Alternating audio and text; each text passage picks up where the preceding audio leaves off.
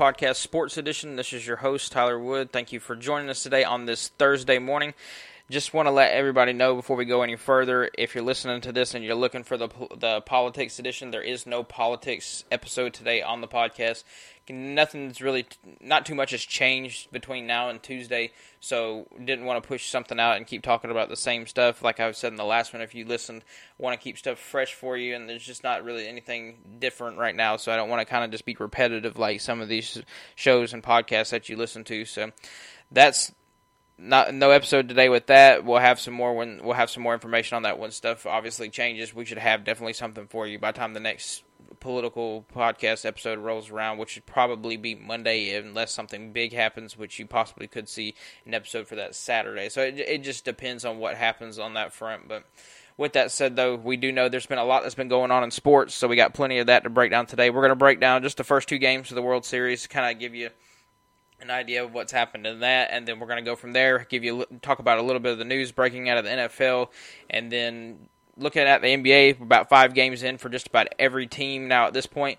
Going to look at probably about two two teams on. I think today is what we're going to look at, just two, and then talk about them and just what their I guess outlook for the season looks like after just their first five games of the year. Just picking two teams that I think one's in trouble and I think one's that's got very good upside that a lot of people didn't talk about. So, uh, just some just some new stuff bringing up to the forefront. But with that said, going to try to j- jump right into the World Series and what's been going on there. And if you paid attention at all, which you probably have at this point, see that the Astros were able to tie the series in game two last night after coming in down 1 0. The Braves were able to jump out early in game one, never looked back, able to take game one. But devastation hit for the Braves. They lost their starting pitcher in that game, Charlie Morton, who has now broke his bone in his leg, his fibula, and so now he's out for the remainder of the World Series, and that is a huge blow to the Braves because they had a, a pretty good pitching advantage coming into this series, and now, I mean, they still probably have the advantage. I would say, looking at how, how deep they are,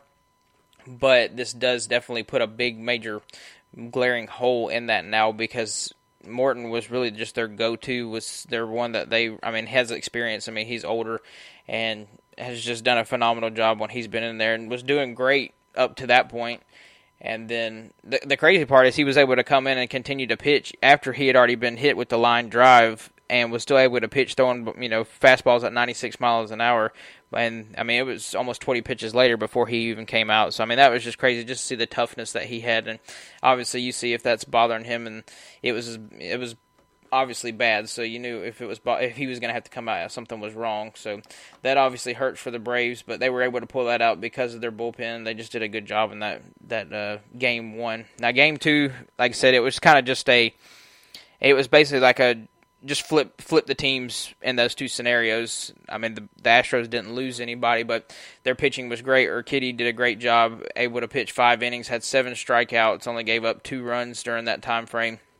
So he did a great job. What the, what they would want, especially with them trying to piece together their lineup due to some pitchers being out for them due to injury. So that's exactly what they wanted. Jose Altuve was great for them. Had a home run in that game, and just really, I mean, he did what they were they expect him to do, like he's done all postseason. But on, like I said, on the flip side, talking about the Braves and this one, pitching was just definitely down in this, and that's why this is kind of where you're looking at the Charlie Morton losses even more now because after that, a lot of people were saying, "Oh, at least they still got Max Fried. He can do a good job. He can take care of it." Well, the problem is though, Max Fried comes into this game and he does not do great at all. He pitched for five innings, gave up gave up seven hits, gave up six runs, and I mean that's just been that was kind of consistent with what happened when he played his last game. He started when he played against the Dodgers. Braves lost eleven to two, gave up five runs in that before he was pulled. So that's not a good track record right now. If you're the Braves, you're sitting there with your number two pitcher, at least who you thought was your number two pitcher, has not done a good job in so far in the, at least the last two games. So. Uh, you're, if you're the Braves, at least the good thing you got going for you, you're at least going back home for games three, four, and five. So you definitely know that you're playing three straight games at home. So you got that type of advantage, but they got to come out being more aggressive.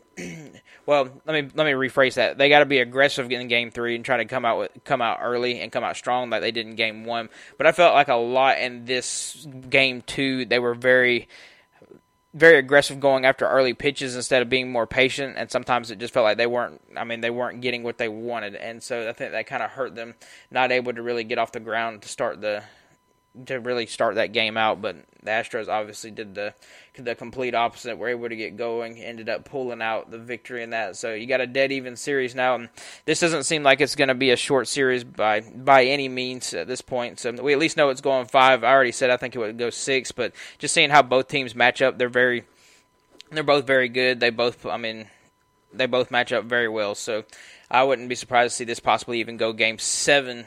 And so uh, by that though, I mean you got the Astros got the last two games at home. That's asking a lot for the Braves. So I really feel like if the Braves are gonna really pull this series out, they're gonna at least have to win two out of the three that they're gonna be at home, and at least go back to Houston if they have to, at least up three to two. So I said Braves in six. I'm gonna stick to it. Hopefully it, it works out, but after losing Charlie Morton and this one not seeing Max Fried do a great job.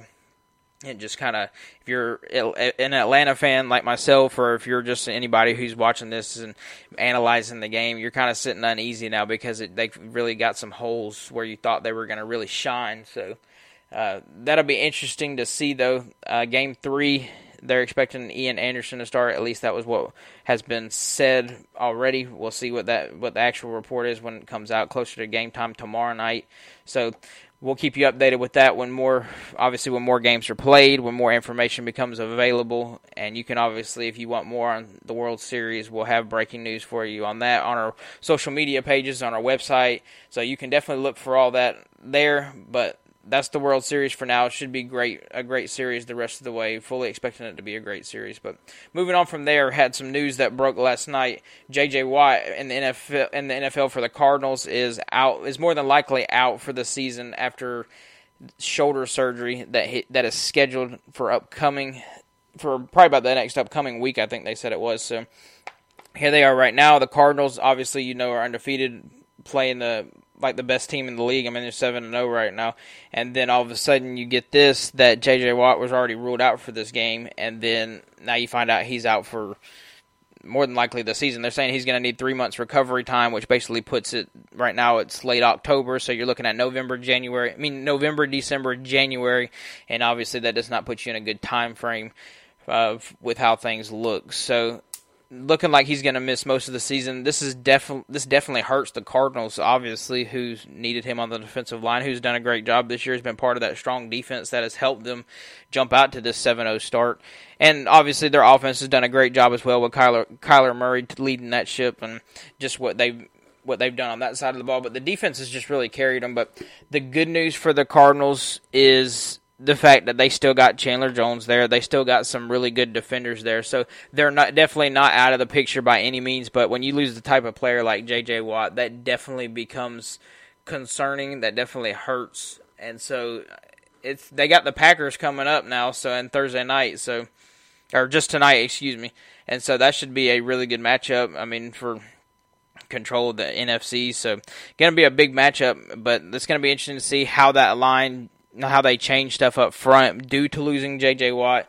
If you know what type of packages they run at that point, so we'll see because they're going to have to get some pressure on Aaron Rodgers if they're really going to mess him up because Green Bay's playing well, as playing great as well. They're six and one now, so I mean they haven't lost. I, th- I, think they lost their first one. I think it was first or second one, so they've won a lot of games in a row. They're playing great football, and Aaron Rodgers is obviously playing good football. And he just seems.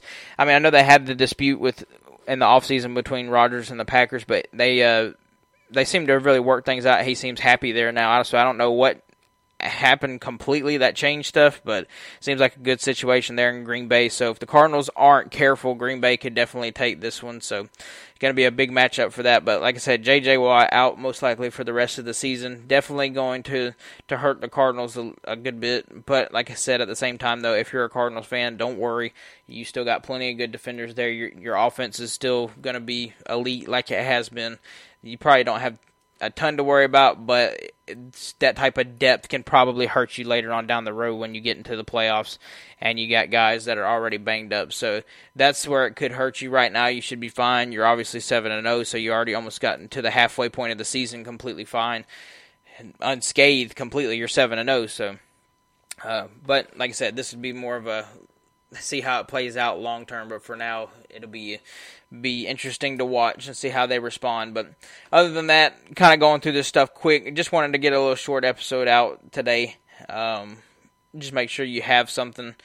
I know it seems stuff's kind of been short here on our podcast episodes, other than Tuesday, but and we had to cancel one last week. It's just schedule's been absolutely crazy trying to keep up with it, but definitely want to make sure y'all have some sports news, have some political news. We will have more political news on Monday, like I already said, if not Saturday. We will see how that goes. But moving on from there, final just topic up for the day. You're going to talk about two NBA teams and what's been going on with them. First one we're going to talk about is the Lakers, and I'm going to kind of look at their game. They played against the Thunder last night and just did not go well. At first, it looked like the Lakers were absolutely going to blow the roof off of this game. They were up 41 to 19 after the end of the first quarter, ended up going up by 26 at one point, and ended up completely blowing it and losing the lead in that third quarter, going into the fourth, and just could never recover. Ended up losing the game by eight. So I know what some people are going to say. Some people are thinking there's some analysts that are out there that are going to say, "Well, it's just early part of the season. This is only their this is only their fifth game of the year." They're still trying to work in pieces. LeBron was out for this game. Okay, those are all true, but at the same time though, you still got a problem with Russell Westbrook and you still you now you got a major problem with your defense as well. That's not something one I definitely did not expect a problem with the defense, but obviously Russell Westbrook and his style of play is just you come to expect what comes, you know, what comes out of it.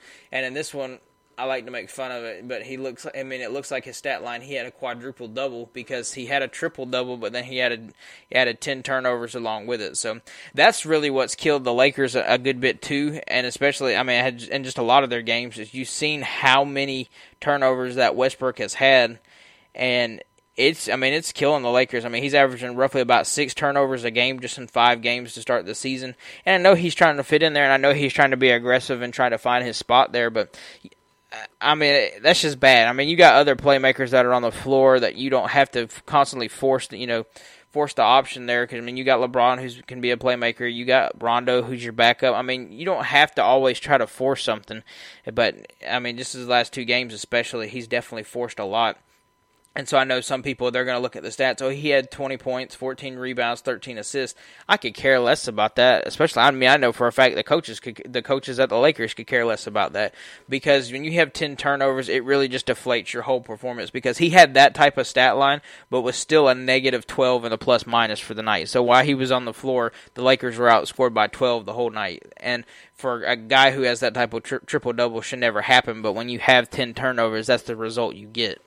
So, like I said, you knew what you were going to get with Russell Westbrook. I didn't think his turnover problems were going to be this bad, but it just seems like it's even been more magnified with LeBron being out the last two games. And obviously, he'll get healthy and they'll come back. And I still think they'll figure stuff out uh, more so. But I think the, the part that's concerning me the most is the fact that the Lakers' defense hasn't shown up one bit at all. I mean, they're giving up constantly in the 120s. They did it the other night with San Antonio. They do it here with the Thunder. I mean, it's just it's just not good defense whatsoever. They're they're out of their positions. They're not communicating well. And we even saw earlier, like the second game of the year, we saw Anthony Davis and Dwight Howard get into it over a defensive miscommunication. So I mean, you know, you got some problems on that side of the ball when it's translating even over to the sidelines. And it's just surprising because Frank Vogel has been a very defensive minded coach. He did that. He was like that when he was with the Pacers. He's been like that since he you know took over the Lakers, and that's what the Lakers in 2020 won their championship on was their defensive performance. And I mean they've just been a defensive team since he's been there, and obviously, like I said, five games. This is what I would call my overreaction, but it's just not something that you ex- you would expect. You would think coming into it, you'd want to enforce those principles, really get down to it, and then maybe uh, you know after about 10, 20 games into the season, you see the defense start to slip a little bit. They have a little bit of time where they just don't play. They play a middle of the road, and then they fix it again, kind of just up and down with the season. But they're just starting out terrible. I mean, just in the third quarter alone of this game against the Thunder, they gave up forty one points. So, and then there was just 37 in the second quarter right before it. So just in that second and third quarter, I mean, you give up, I mean, roughly 78 points. So, I mean, that's that's terrible. I mean, that's that's awful. And so, def- fixing it, I mean, you got the players to be able to do it. You got probably the, one of the better defensive players in the league, and Anthony Davis there. Obviously, when LeBron gets back, LeBron hasn't been as good a defender as he used to be in his younger days, but he's still a decent defender. Russell Westbrook has every tool in his belt to be able to be a good defender. You got bigs like DeAndre Jordan. I mean, you got Kent Bazemore. Kent Bazemore used to be a decent defender. I don't. He seemed like his defensive game has kind of fallen off a little bit that could just be for lack of trying, lack of practice. I don't know, but they all got plenty of players there that are good defenders. I mean, Dwight Howard, he's a good defender as well. They just got to figure it out. And I mean, I say, I know, it's, like I said, I know it's early. They don't have to figure it out right away. But for this type of stuff, where you're giving up 41 in the third quarter and 37 in the second quarter, you have to figure that out now because that's habits that if it gets because it's happened multiple times already but if it keeps happening you're just reinforcing bad habits and that would translate over to the to the latter part of the season. Because even even LeBron says it's all about now starting to make the good habits now so that it becomes easy to keep those habits later on during the year. And that's true and that's what championship level teams do. But if you're reinforcing these type of bad habits where your defense is terrible and you're you're just trying to play offensive ball and try to keep you know within arm's reach of the game, you're not going to win many games that way. Like I said, I fully expect them to turn it around at some point, but this could definitely be something to watch just because of the glaring weakness that we've seen them have in just the the early part of the season. So moving on, next team I want to talk talk about real quick. That to me, that the Lakers have been kind of my disappointment because I thought they would be a little bit better. The team that I think has been an overachiever, one that I have been interested to keep up with, has been the Minnesota Timberwolves and keeping up with them. And the best thing that the Timberwolves could have possibly lucked into, well, I wouldn't really necessarily say lucked into. They were a terrible team, got number one pick in the draft, but they got Anthony, not the number one pick, excuse me. They got Anthony Edwards in this draft, and he has been absolutely phenomenal coming out of Georgia. He's, I mean, since he's came in, even since I would say the second half of last year up to this point now, he's averaging over 20 plus points a game. And he's just a good defender. He's high energy, and it obviously translates to the rest of his team. And now with D'Angelo Russell, Karl-Anthony Towns, and Anthony Edwards all together, all healthy, all ready to go, first season fully together, you're starting to see some of that come together. And they're not playing bad defense as well, so, so that's definitely helped. And they got some good bench players that are coming in, giving them good minutes. You got Taurean Prince. I mean, just in this game last night against Milwaukee, he was plus 12 while he was on the floor, so that's really good. I mean, you just got guys that are coming right in off the bench in this, you know, from their team. You got McLaughlin, who was well, he was negative six. You got Beasley, he was plus seven. You got Patrick Beverley, he was plus three. Like I said, you had Taurean, Taurean Prince, he was plus twelve. So you're you're looking good coming off the bench, and then obviously you got your starters who are obviously giving you plus seven, plus three, plus two. So you're obviously getting good production just out of everybody, and that's what you want. But for them, that three has really carried it and you're seeing the team just come together because it was just after their first loss. You saw Anthony Edwards talk about how it was their job as the the three main focus of that team between those three players, their big three, if you if you want to call it that, that they need. It's their job to get everybody else more involved when it comes to you know spreading the ball around because you're seeing that they are taking a lot of shots. I mean, just between all of them, you had Anthony Edwards takes 24 in this matchup against the Bucks. You had Karl-Anthony Towns take 13. You had D'Angelo Russell take 25. So I mean, that's a lot of shots just between them. And then the next highest player outside of them was six from Patrick Beverley and then Vanderbilt. Uh, so I mean, just the rest of their the rest of their teammates are not taking many shots. So they definitely do have to get them more involved. And that was obviously something that they've already seen, and that's something that they talk about, and it's out in the open, and that they're not afraid to address it. So, with good teams, that's the type of communication you have, and you're seeing it. They're able to address it, and they're able to help start working on it here. This one, I mean, obviously it was kind of the same scenario. They still that's taking the majority of the shots. They didn't quite get everybody involved, but they wanted to. And you can obviously see it was something that they're working on. But to be able to take down a team like Milwaukee at home, that's a big win, especially for a young Timberwolves team that's going to continue to grow. The only thing for me with this with this group here is just seeing if Karl-Anthony Towns is finally going to take his game to another level. We know he's good. We know he's been he can be dominant at times, but there's a lot of times where he likes to shy away and not be the man. So I'm interested to see if he can finally do that because I would say out of those three, it's going to come down between Anthony Edwards or Karl-Anthony Towns, who's going to be the best player on that team. And right now, the way it looks like things are leaning, it looks like Anthony Edwards is because he's definitely more vocal. He's been, I mean, one of the more vocal uh, younger players I've seen in a while. But I mean, his obviously his game does a lot of talking for him as well. So to me, that's the way it seems like it's trending. So I mean, Karl-Anthony Towns has been in the league for a good while now, so if he's gonna if he's gonna do that, it's it's time for him to finally step in and and do that. But it's gonna be interesting to see. But like I said, I felt like they've been a very high overachiever just in the first couple of games of the of the season, and definitely wouldn't be surprised to see them get a playoff spot this year as long as they continue to play the way they are. And like I said, defensively for them has been a lot better too. So if they can continue to keep that up, that's definitely going to help them. But with that said, though, that's what I got for you today. Like I said, just a short episode. Want to kind of give you some information on what's been going around in all the different sports. But with that said, though, we will have our preview and predictions article for the college football weekend coming out tomorrow at 10 o'clock, like normal. And then on Saturday, we will have our preview and predictions podcast episode for you to listen on those games that we talk about in our preview and predictions article. That way you can listen to it and we can kind of break it down a little bit deeper than what we can in the article because we don't have time to write every single thing we want to say in those articles. It's just a brief brief snippet. Make sure it's on paper so people can kind of glance over it. So those will be coming out. Be sure to look for those. That'll be coming out on our website at therevolutionsports.com.